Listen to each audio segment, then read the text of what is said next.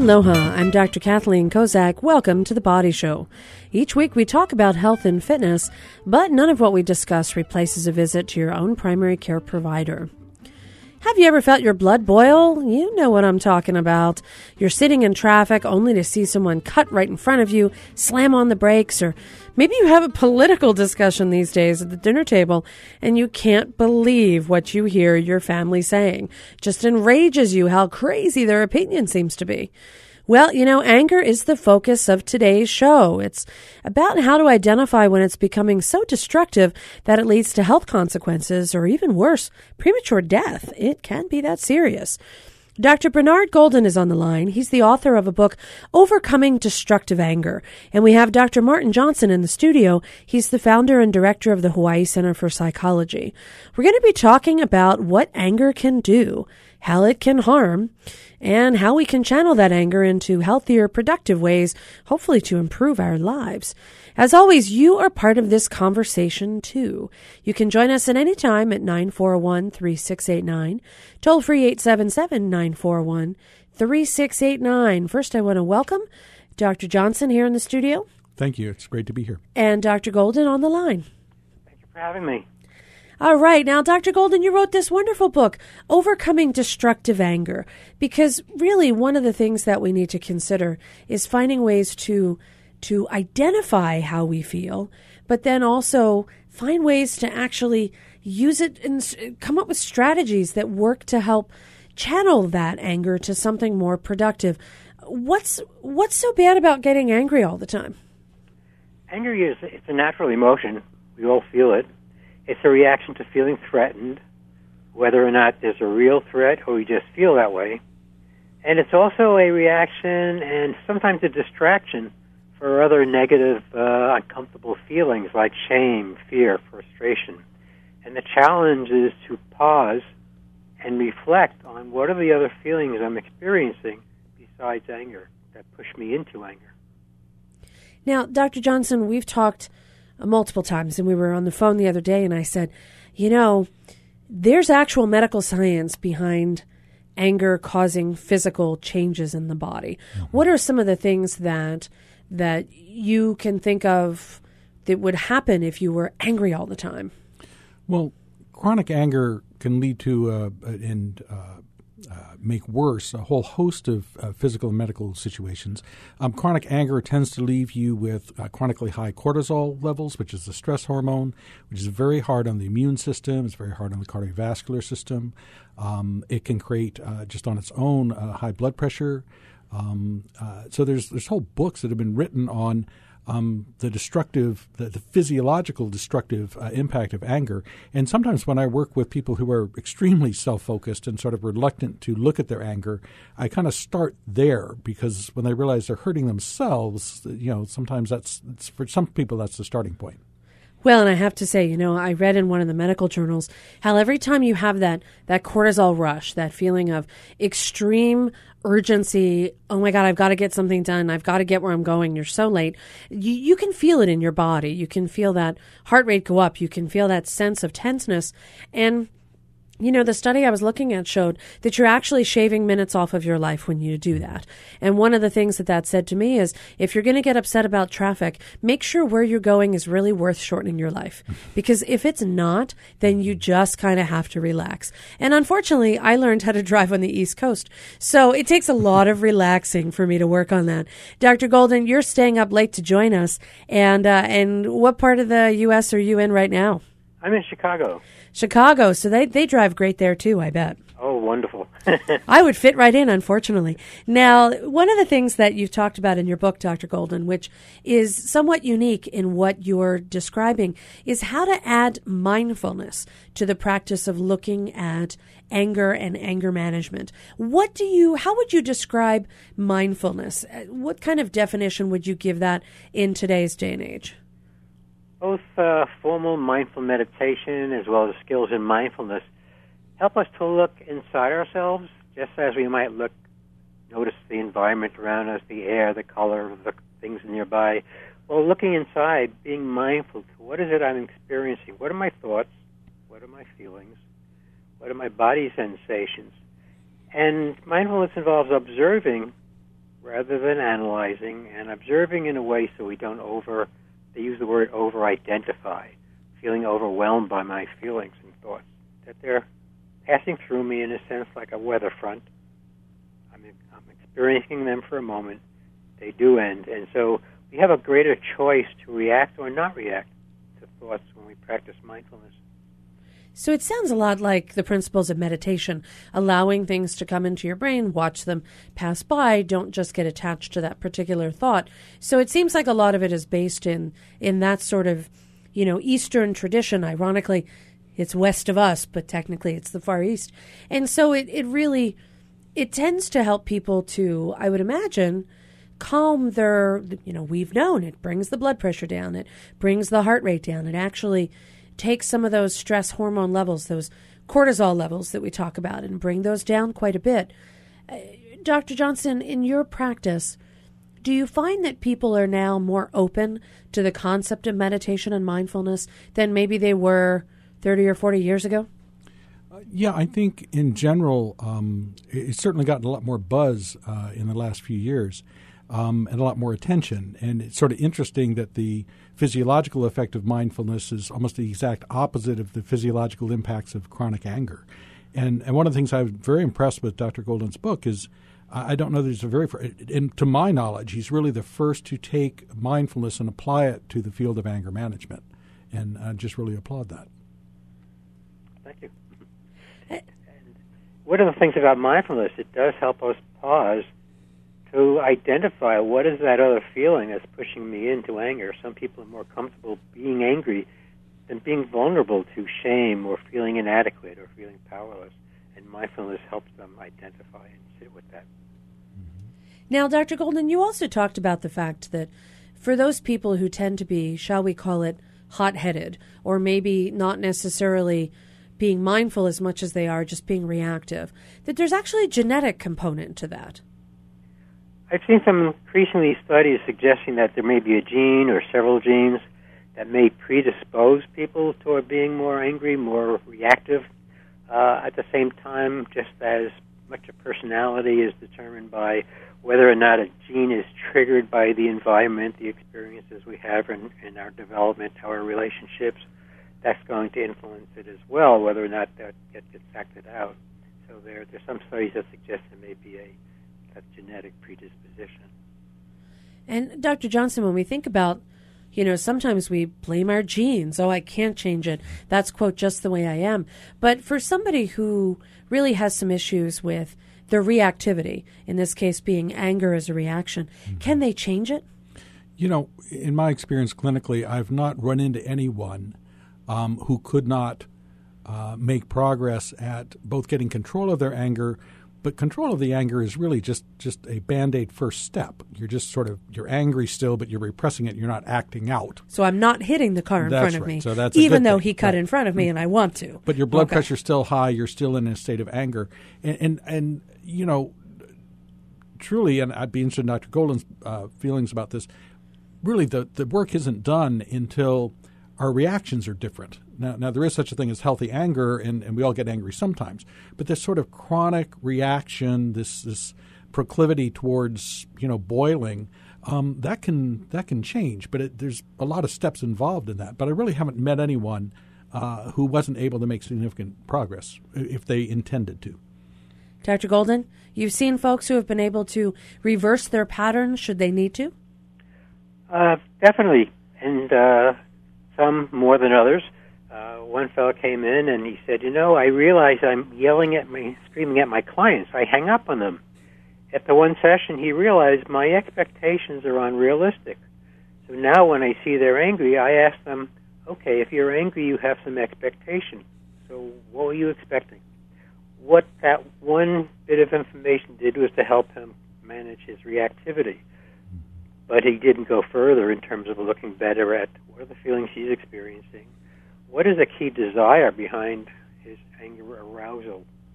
Anger is very much about some key desire, trust, and, uh, justice, connection, uh, sense of empowerment.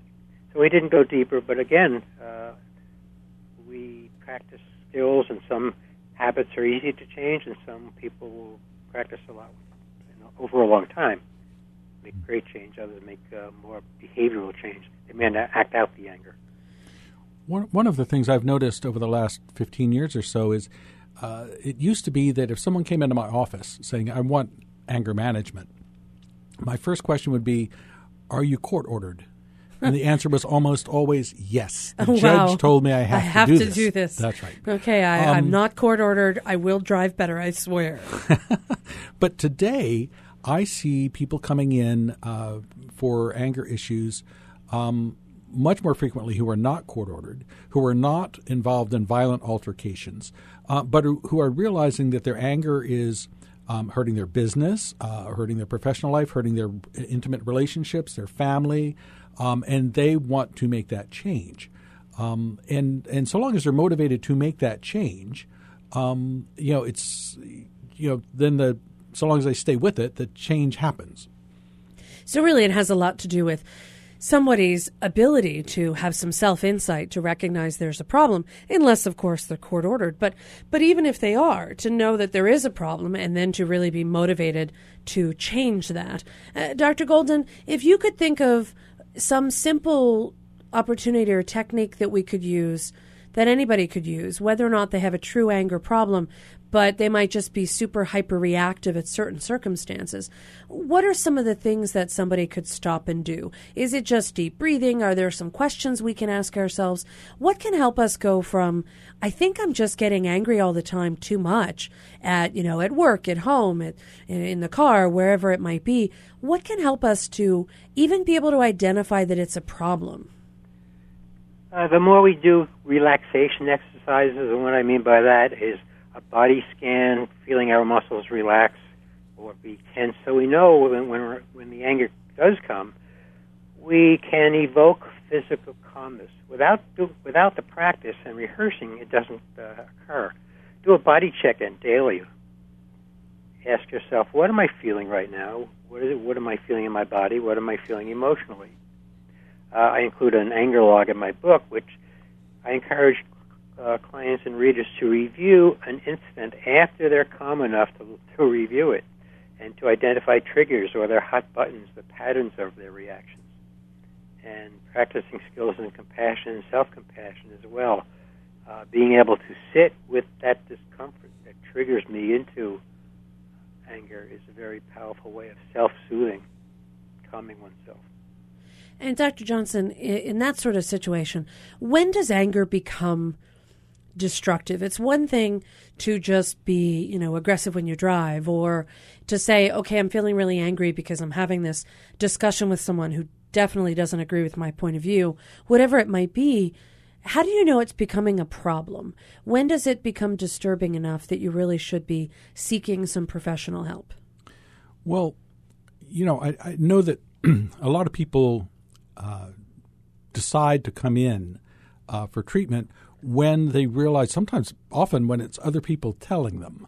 It- Do this or else I'm out of here. It's the employer, right? It's the spouse, um, or it's seeing the hurt in their children's faces, or sort of realizing that they're replicating an angry pattern um, that they've seen in their family before, that they swore they weren't going to do that, and now they catch themselves doing that.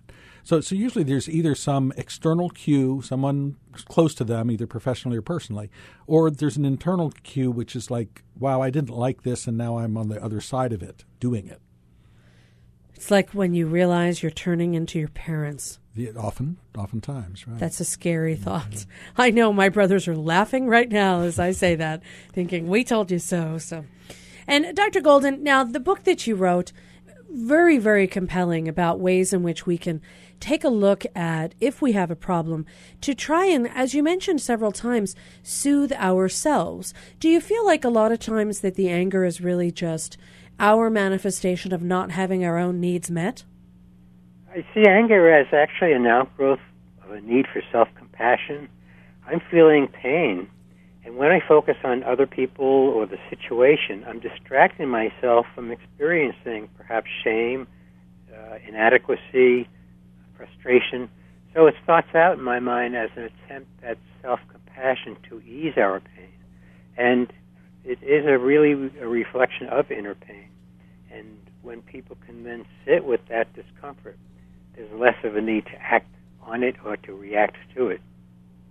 And when you say sit with that level of discomfort, you know, sometimes people will say, I feel, you know, I feel very angry because, you know, I'm, I'm stressed or I have, there's so many people who want so much from me and it's, I, there's so many expectations. I don't know how to meet those. How do we sit with that sort of sensation or feeling without wanting to immediately just make it go away? Well, that's what takes practice. Anger is a habit in the way we think, feel, and behave. And so rehearsing those relaxation exercises, uh, recognizing the negative feelings that push us into anger, recognizing that many of our expectations may be unrealistic or we hold on too rigidly to them. So it does involve practice in turning in our attention to see what we're contributing to our own anger reaction. For example, one quick reaction that many people have was, or is, it's happening again And once they do that, they're really saying, I'm revisiting pain from other situations as well. And that makes anger so much more intense and often unwarranted by the specific triggering event. You know, I wonder, Dr. Golden, if you could talk a little bit more about self compassion and maybe give an example. My experience is that people coming in uh, who are dealing with a lot of anger may be on their own striving to do things like forgive and forget more and, and, and sort of um, change their view of others or this external way of working in the world. But self compassion may not be intuitive to them and they may not intuitively see the link. And I think you, you lay that out really nicely in your book. Right. Of the uh, three areas of practice, the self compassion is perhaps the most challenging and it's based on research in the last decade that says when we think thoughts of compassion for others or for ourselves, it actually has a calming effect on our bodies, like decreasing cortisol. Uh, other research suggests it increases oxytocin, the hormone that mm-hmm. feeling that, that love hormone, feeling warm and connected in ourselves.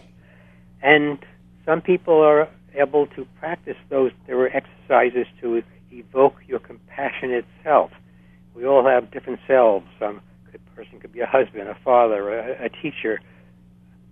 But the compassion itself is always dormant, but it takes rehearsal and practice. And then turning that on our own pain and saying, this is hard. This is difficult. Is what pain feels like. It does take practice. Some people get much more uncomfortable initially doing these exercises because for some it raises their cortisol, especially if they have turned away from being compassionate, or as a, as a person growing up didn't get enough, and so they denied the need for it. So uh, it does become challenging, and probably the most challenging other than mindfulness meditation, mindfulness practices, as well as just increasing self awareness skills. Well, there's certainly a lot that we can learn from the entire idea of addressing what our needs are, making sure that we are acting compassionately towards ourselves, but also towards others as well. I'm Dr. Kathleen Kozak here in the studio with Dr. Martin Johnson. He is the founder and director of the Hawaii Center for Psychology. And I want to thank Dr. Bernard Golden calling in from Chicago. He has written the book Overcoming Destructive Anger Strategies That Work. It's available wherever ebooks are, but also Amazon and any bookseller that that uh, sells books. And if, if you'd like to get that, that's a, it's an excellent resource, I have to say. I've gone through it. Dr. Johnson has gone through it as well. And it's a really compelling way to look at ways that you can address anger. When we come back, I'd love to hear from some folks. Maybe you know somebody who has had an anger management issue, and we'd love to hear from you about how that, how you understood it was a problem and how you were able to address that. You can join us as always at 941 3689. Toll free Neighbor Islands 877 941 3689. We'll be right back. Stay with us. This election goes somewhere new. I'm David Greene in Peoria, Illinois, for our election series, The View from Here. Explore issues on the ground level. I stopped in a community that's confronting the question of whether the political system in the United States is broken. And meet people from all across the country. The revolution is happening. It was a quiet revolution. It started out, and that's why there was no big bang. It to understand happened. the voices behind the votes, listen every day. Weekdays at noon. Eric Weiner thinks we could all try to be a little more Canadian. They are polite, and I think that's an underappreciated art. Simon Winchester looks at pending conflicts in the Pacific Ocean. The Americans have regarded the Pacific as essentially a gigantic American lake. And enjoy summer in Slovenia. You really come, you know, up close and personal with the Alps. On the next travel with Rick Steves. Tuesday at 4 p.m. following Fresh Air. Support for The Body Show comes from the HPR Local Talk Show Fund, which helps Hawaii Public Radio sustain and grow its locally produced talk show programming. Mahalo to contributors Nohea Gallery, Kaiser Permanente, and Hastings and Pleadwell, a communication company. Welcome back to the Body Show. I'm Dr. Kathleen Kozak, and we just heard from Dr. Bernard Golden. He is a psychologist who wrote Overcoming Destructive Anger Strategies That Work and shared with us his expertise calling in from Chicago. Now we have Dr. Martin Johnson. He's been here since the top of the hour, and he is the founder and director of the Hawaii Center for Psychology. And we're going to talk some more about anger in general. So we've decided that we know it's a problem when somebody else tells us, hey, fix this or else, whether it be a court, a spouse, an employer, etc. And I think some people may be self-aware that, mm-hmm. okay, I'm getting way too upset about this somewhat minor situation. I kind of need to calm down a bit. Mm-hmm. Um, you mentioned that you haven't found anybody who hasn't been able to change some element of their reactivity or anger behavior. What would be some of the techniques that would help us? Like, I often think, you know, like as I drive in in the car. One of the things that I recognize is wanting to hit other drivers is a really bad plan. As mm-hmm. a doctor, that do no harm thing mm-hmm. should not include hitting other cars. So, you know, you take a look at the situation and you say, what is the worst thing that happens if I arrive five minutes too late? Nothing. Mm-hmm nothing bad. Mm-hmm. So looking for me at consequences. What is the worst thing that happens if my biggest fear is going to come true? Makes me realize it's silly for me to get worried about it. No big deal. Mm-hmm. But that may not be the case for some of the situations people are angry about. What are some of the things that people could do to help themselves look at why they're so upset and how they can kind of ask themselves some questions to give some insight to the situation? Well, you know, road rage or anger on the road is a, is a pretty good example because we all have some experience of it. Um, Probably victims of my car. well, I won't comment on I'm that. I'm not that bad, I swear. So, um, but so I often tell people that what's going on with the other driver is a story we'll never know, but we always fill in that story with our own made up stuff. And if we fill in that story with I'm stuff smiling. I can like picture it. I know it. It's always those darn little tiny cars. They're sneaking in. Mm-hmm. Right. Yeah, it's I like, have a whole story. Yeah. So, you know, so somebody cuts you off in traffic or doesn't let you in. We make up a story. It's because, you know, they're selfish or it's because they don't like my car. They think my car is too hot or too humble or I'm this person or that person or you know I'm a guy or I'm a woman or so we make up this this reason why it happened and who that other person is and what kind of person that is. And none of that is true, by the way. It's, it's not all false. made up. It's all made up. So yeah. I encourage people to first become aware of what they're making up and then make up something different. So, for instance, somebody cuts me off. Well, you know, maybe they ate a bad taco for lunch and they really need to get off the highway, you know, and I'm glad I'm not them. So I'll just give them some space and wish them well, right? Or their wife is giving birth to their first child on the back of the seat and he really, and God bless them, right? And wish them well. So use that creativity we to come don't up with a good know. reason. It's a Yeah. mystery we'll never know. And it's just something that happens. And what we make up in our head isn't for the other person. It's for It doesn't change them one whit if we're angry or if we're not angry, right? They're already off the highway or they're going on their own way. It's for us. It either makes us angry if we make it up that it's a threat, right, as Dr. Golden says, or if we make it up that it's not a threat. They were just, you know, in a hurry. They just need to go somewhere. They just they're careless maybe, but you know, we don't need to get on and on about them. So use that creative force for the Mhm. stories that you're making up that are ridiculous. I hate blue cars. I mean, I actually had a blue car once, but whatever. Whatever story you've come up with, that use that same creative energy towards some sort of compassionate response towards that driver and distance yourself from from their bumper first of all but mm-hmm. literally but also from that that story that you're creating that is negative. Mm-hmm. Okay. So that's a good scenario for being in a car.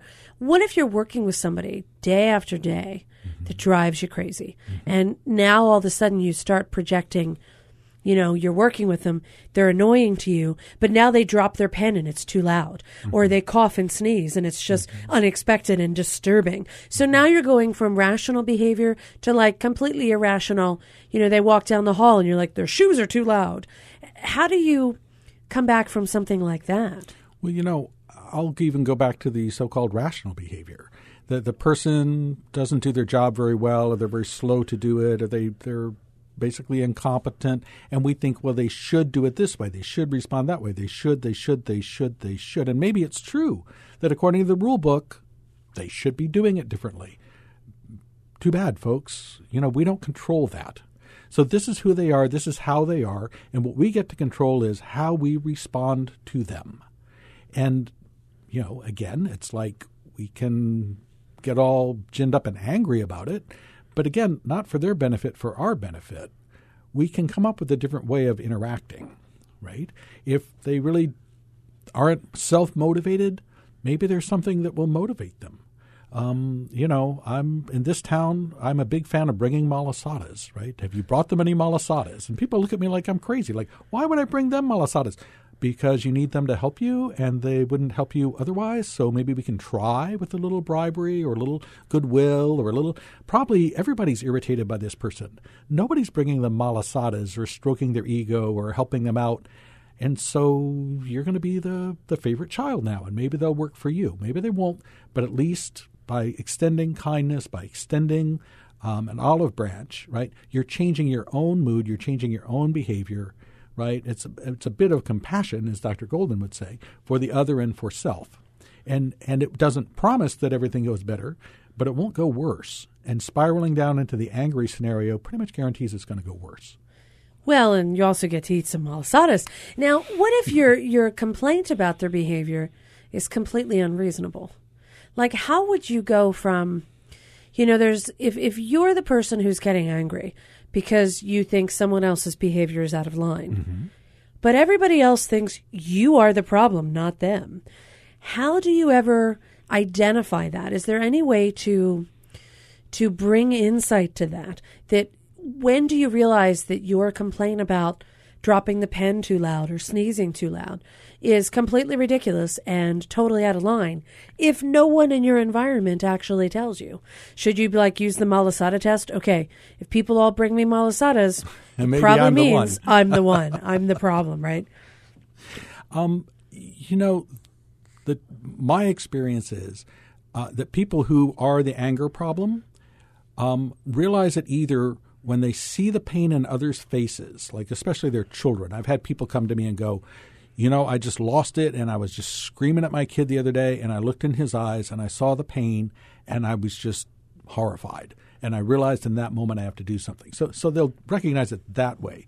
Um, in the office, it's usually when they get pulled aside, and and human resources or the boss or somebody else sits them down and says, "This is a problem, and you need to do something about it."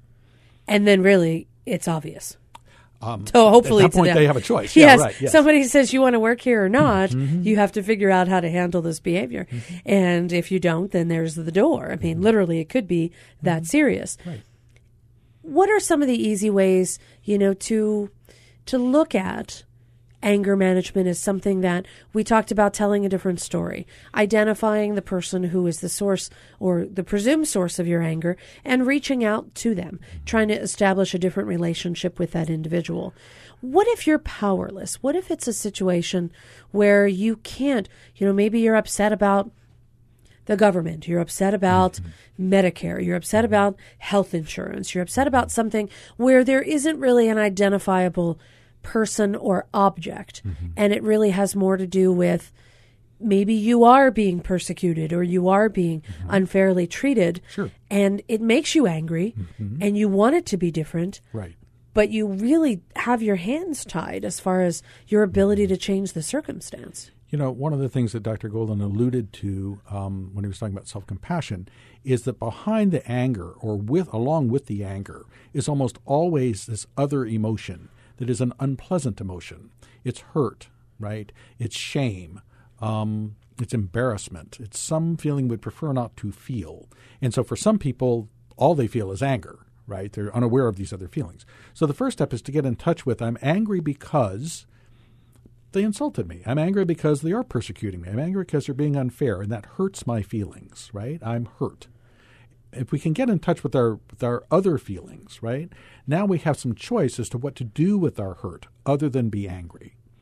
Right? It doesn't make it doesn't magically make it right when somebody's being unfair to me, but if I can stop the anger which is not helping me and realize I'm angry at them because they're being unfair, now I have a choice about how I can approach them to perhaps remedy the situation or if I can maybe I need to leave the situation or but now I have some choices and some awareness as to what's really underneath or behind that anger. Instead of feeling backed into a corner, mm-hmm. take a little control and see what you can do to address the situation. Mm-hmm. All right, I'm Dr. Kathleen Kozak here in the studio with Dr. Martin Johnson, and today we are talking about anger management. And if you know anybody who maybe needs some help with anger, it would be interesting what sort of things that you've identified as a source as to why you think that this other individual might need help. We'd love to hear about your insights about what your thoughts are on how to identify the troublemaker and maybe if you find out it's you. And we'd love to talk to you. You can give us a holler at 941 3689. Toll free, Neighbor Islands 877 941 3689. Uh, Dr. Johnson, sometimes I think about these these horrible scenarios where you know, and maybe I should just stop reading the paper. That that would probably help a lot of it. But I see these scenarios where you see that like different countries are polluting the environment and getting away with it, or somebody's like, you know, we've always said that this, you know, this particular problem was going to happen, and now it did. In you know, oil spills, we knew that there was going to be a problem. We told you guys it was going to be a problem. Now you spilled the oil. The only answer you have is, well, let's just deal with the reality of this situation, as if not accepting your level of responsibility and not going through the motions, if they are just motions, of apologizing, remedying the situation whatsoever. I find that sometimes when you look at what's going on in the media, you can just get angry about the fact that mm-hmm. people are being taken advantage of or persecuted or you hear about shootings in Orlando and you think sure. what makes someone think it's okay to go to any mm-hmm. club and kill any other individual how do, how do we even move forward as a nation when you get so upset about these things in that scenario how can you get yourself out of that corner well you know it's really interesting and and years ago I used to do a lot of um, uh, press requests.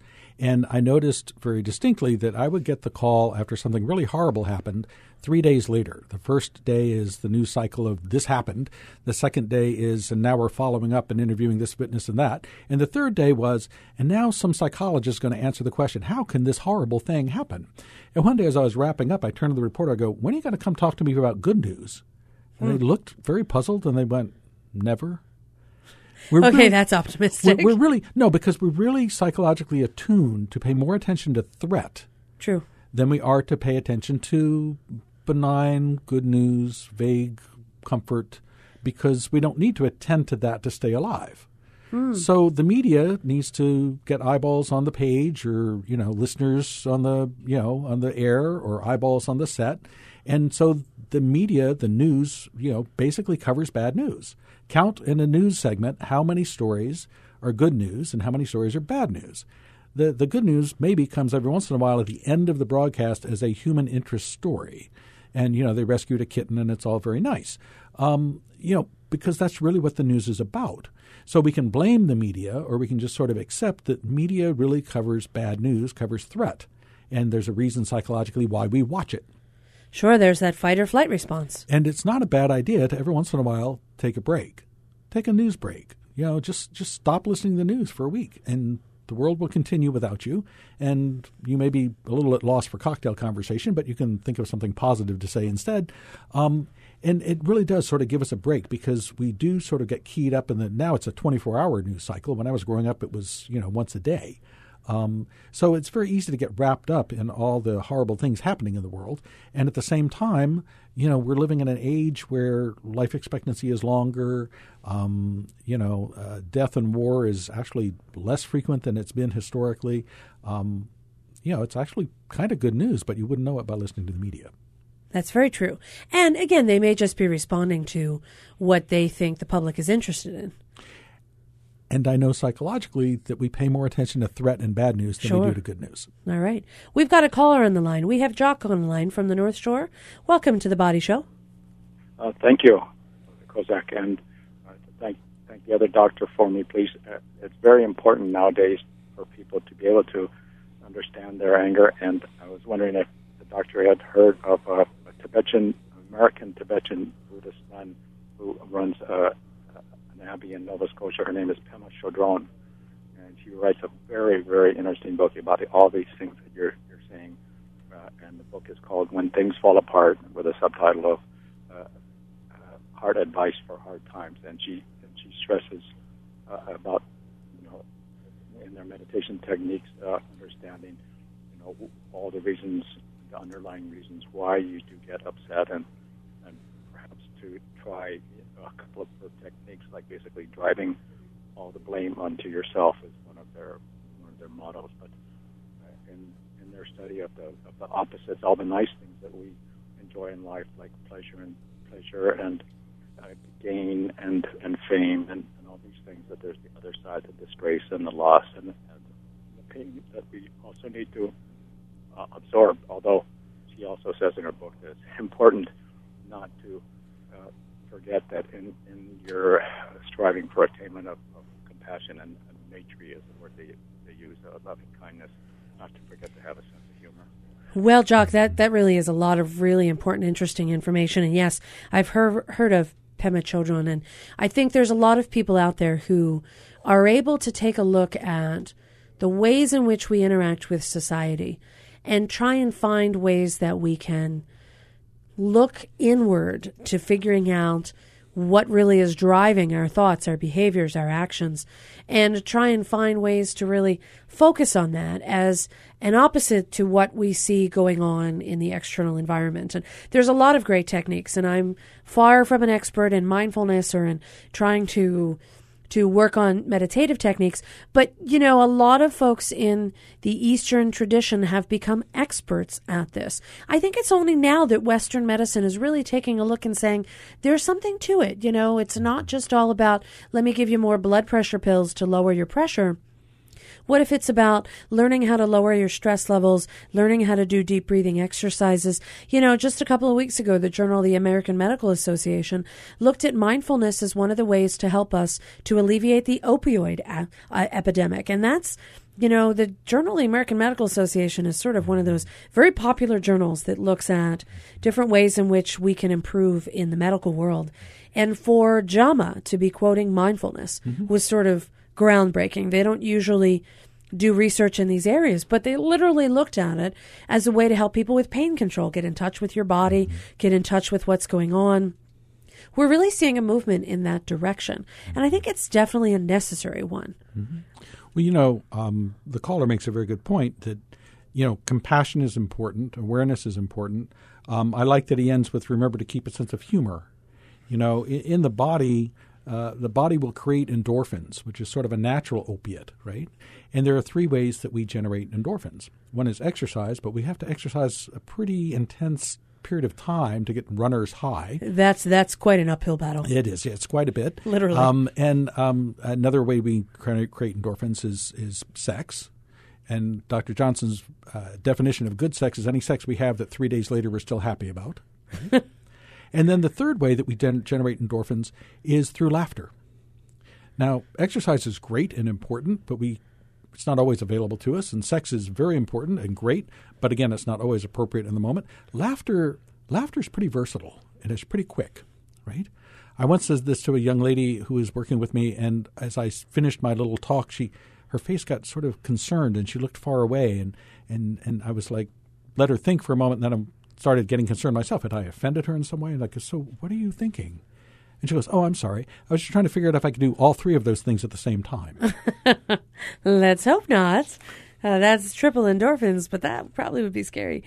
All right, but I think you're right. If we just take a look at just trying to figure out ways in which we can help ourselves to feel better, mm-hmm. that can help counteract some of the stress and the projection that we mm-hmm. have when we're getting so upset about things that are dragging us down. And humor is something that's free. We can be Yeah. humorous within ourselves. I always, I always use the the bad taco you know food poisoning thing getting off the highway is the reason why the guy cut us off because it's oddly somewhat vaguely humorous, right? We want to make it, uh, uh, you know. I think we've all probably been there. Yeah, and then it's Maybe not, not so tacos, funny, right? and you're Yeah, like, okay. uh-oh. So, uh, but but humor's free, right? Um, if your life is a movie, the truth is we can't always control the plot line. What happens to us? Bad things sometimes happen that we can't control. What we can control is sort of the soundtrack of the movie, the underlying emotional tone. And if you change the soundtrack of a movie, a tragedy becomes a farce. And so I long ago discovered that my life, or decided that my life is sort of a Seinfeld episode. you know, so Kramer's always bursting into the living room, and you know, there's some bizarre thing going on. And but when I hold it that way, it's like, oh, it's like what now? Not like oh, what now? But like, oh my goodness, what now? Like, with a little enthusiasm, and a little like, oh, this is just funny and bizarre. You know, it's much easier to go through the day, and what could have been very stressful is now sort of, sort of humorous and interesting and and uplifting. I gather you're Jerry. Um, I, I'm probably Frasier on a guest episode. Yeah, right. Okay. All right. I'm Dr. Kathleen Kozak here in the studio with Dr. Martin Johnson. He is the founder and director of the Hawaii Center for Psychology. We're talking about ways in which we can address anger, anger management, and even just generally finding ways to to change our perception of what's going on, which may just change how we feel about it, which physiologically can change our body. We'll talk about that more in just a few moments. If you have a question about anger, if you know somebody who has really been able to conquer that, have they found any techniques that you've found are particularly helpful? We'd love to hear your expertise because we all have a little bit of stories to share with one another, and that can make a huge difference. You can join us at 941 3689, toll free from our neighbor islands 877 941 3689. We'll be right back. Stay with us. Britain's out. Americans say what? I just know that there was a vote uh, taken this week, and it, apparently they're leaving. I saw it on the news this morning, and I'm glad when countries start giving up their sovereignty. You know, it's it's dangerous. I'm Kai Ryssdal. Now, what do we do? That's next time on Marketplace. This evening at 6, following The Body Show.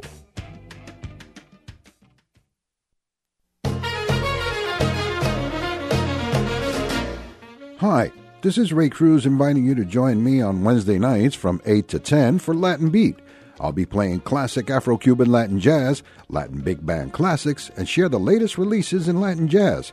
That's Latin Beat every Wednesday night from 8 to 10 here on HPR2, member supported Hawaii Public Radio. See you then. Support for The Body Show comes from the HPR Local Talk Show Fund, which helps Hawaii Public Radio sustain and grow its locally produced talk show programming. Mahalo to contributors Straub Clinic and Hospital and Gourmet Events Hawaii. Welcome back to the Body Show. I'm Dr. Kathleen Kozak here in the studio with Dr. Martin Johnson, and he is an expert and the founder and director of the Hawaii Center for Psychology. Today we're talking about anger management and really any particular emotion that kind of gets out of control in our lives. And so, you know, right before the break, we were talking to uh, to Jock from the North Shore, and he's looked at some of the Eastern medicine traditions as ways in which people can address sort of this insightful think about what's going on and techniques to really help people to identify when there are problems going on in their lives. If we were to look at, you know, anger as a as a as an idea or as a concept or pretty much any emotion that's on overload, what are some steps that we could take to help change this entire milieu? What would be the first thing we would have to do? I imagine identify what the problem, what we think it is, or if somebody's given us that easy answer and they've said mm-hmm. you're a problem, fix it. Well, well, yeah, certainly identifying that there's a pattern and that the outcome of that pattern is not what you want it to be. Uh, the other step is realizing that we cannot change other people. And, and, and we know that sort of, you know, intellectually, but really sort of getting to accept the fact that we cannot change other people. Because it sort of lives like you, you may be stuck in this if you if you hear yourself saying if only they would or they wouldn't or do that if only they you are stuck trying to change other people. Um, and that's a problem for you. Um, so once we realize that there's a pattern we don't like the outcome and it's our responsibility and we have the capacity to change it that's the big step right? Um, and without that, it's unlikely to change. Um, and once we get to that point, then it's like, well, what's the outcome that is not satisfying, and what is it that we need instead, right? I often ask people, you know, they tell me the story, they tell me the story, they're upset about it, and at the end of it, I go, okay, so I understand, and what is it you need? And they look at me like, what? Like, what a strange question. But in some way, our needs are not being met. Our expectations are not being fulfilled. Our needs are not being met. And we're not going to get them met if we don't know what it is we need in the situation, right? What is it that we're frustrated about? So, another step is to get in touch with what is it we need that we're not getting. And then, again, we get to take responsibility for getting those needs met. Now, maybe it's reasonable that we would expect a mother to love us and and give us support.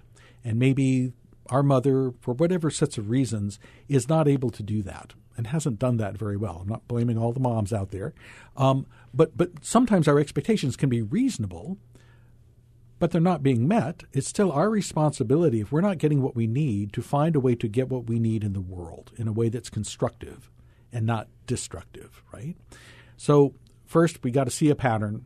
We got to take responsibility for the pattern. Stop trying to change other people and other circumstances, and then get in touch with what we need, and then create a plan to responsibly go about getting what we need. That usually, sort of in the in a meta sense, right, will lead us out of a pattern into something more more uh, satisfying. Yeah. Well, and I think in a lot of cases, identify what your needs are and tell whomever you think could provide those needs mm-hmm. what it is. I mean, we all hear about don't think you can mind read the minds of your spouse, your friend, your kid. You probably have no idea what's going on in there. And don't expect anybody else to read your mind. Mm-hmm. So that if you really need something to happen, you must take the responsibility to express mm-hmm. what it is that you need and, and give people a chance because they may have no idea that's what your expectations are. And oftentimes I find that uh, people may be giving people a chance, but it's that same person, right? That person in their life who has never been able to do that for you. And now the expectation is and, they but could. somehow they will. If I tell them again, or I tell them louder, or I ask them this way, or I shame them into it, or I, and again, we're stuck trying to change the person. There's another way to get that from someone else somewhere in your life, or you can find someone in your life, and and sort of generate that whatever it is that you're needing rather right. than barking up the same wrong tree. Sure. If you know mm-hmm. you're not going to get it, don't keep asking that. All right. We've got a couple of callers. We have Jake on the line from Palisades. Jake, welcome to the Body Show. Hi. Uh, I just wanted to say I'm actually an occupational therapy assistant, and I did that in the behavioral health environment in the military for the past several years. And I myself have also um, seen treatment. And one of the things that I found with anger was uh, really building off of what you guys were saying, but identifying – um, what it is, you know, about certain people or um, certain events that really are the triggers for us. And a, a big way for that for me was, was through journaling, but also being able to associate, okay, if, you know, my, you know, in my case, I had, you know, uh, family members or whatever who would behave a certain way and it would get a response out of me. But also I was seeing that in coworkers and I was kind of assigning those roles to the coworkers. And once I really was able to identify, okay, this person's acting just like my brother, or this person's acting just like, you know, my cousin, and this always drives me nuts. Once I was really able to see that was going on, uh, it wasn't bothering me with the coworkers because I was I identified the buttons and I wouldn't let them push them, mm-hmm. or I'd let them push them, but the the effect wasn't the same. So it sounds, Jake, like you worked really hard on trying to figure out what who and what in your life set you off?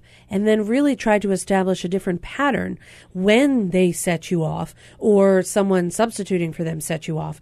How is it that you were able to change? You said they would push my buttons but now I, it, the re, the reaction wouldn't be the same. What helped you to go from those from one step to another?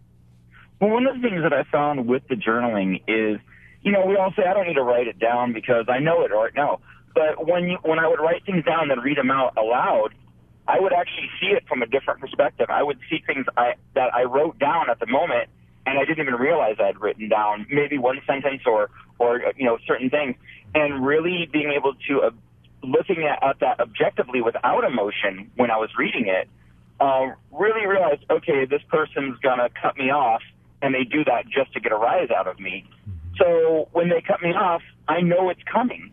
So that that was kind of my aha moment was being able to realize, you know, if you have a coworker who or or anybody in your life and they do a certain thing and they they're doing it to get that response out of you, there's nothing more aggravating to them or frustrating than that not getting the response that they wanted. Mm-hmm. And you know, we see people all the time. People do it in bars. People do it with coworkers.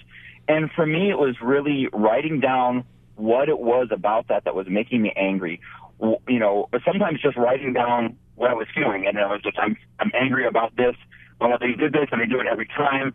And seeing that and being able to see what exactly it was, you know, that you know, sometimes people, it's um, you know, it's frustrating if they um, like I said, getting cut off, or if somebody starts raising their voice.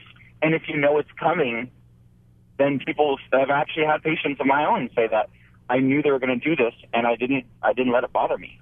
Mm-hmm. You know. Mm-hmm. So Well- it's it's a matter of really, for me, the journaling was was exceptional for helping me to really get a, a perspective on what was bothering me, mm-hmm. why it was bothering me, and then identify it when before it even was uh, starting. Sounds like a great plan, Dr. Johnson. Journaling, is that a technique that you often tell people to use on their own as well? Sure. And Dr. Golden talks about an anger log. Almost every book on anger I've ever uh, worked with um, involves some form of journaling or, or. Um, and it is, as, as Jake points out, it's an excellent way to sort of become more mindful of things, become more aware objectively without that emotional attachment when you're in the anger. And then from there, you can identify triggers. He's brought up a very good point. A lot of times we are sensitive to something because of our upbringing or because of something that happened to us earlier. Um, and, and now we're responding as if we're back there. And we do it without awareness sometimes. And once we gain awareness, we begin to gain control. And, you know, a lot of work that I do with people is about identifying their triggers and disconnecting the wires so that when something happens, they can see, oh, yeah, that does remind me of that. And I used to really respond to that. I can choose not to respond, or I can choose to respond in a different way. Um, and, and that's often a lot of the work. So I, he's raised some very good points.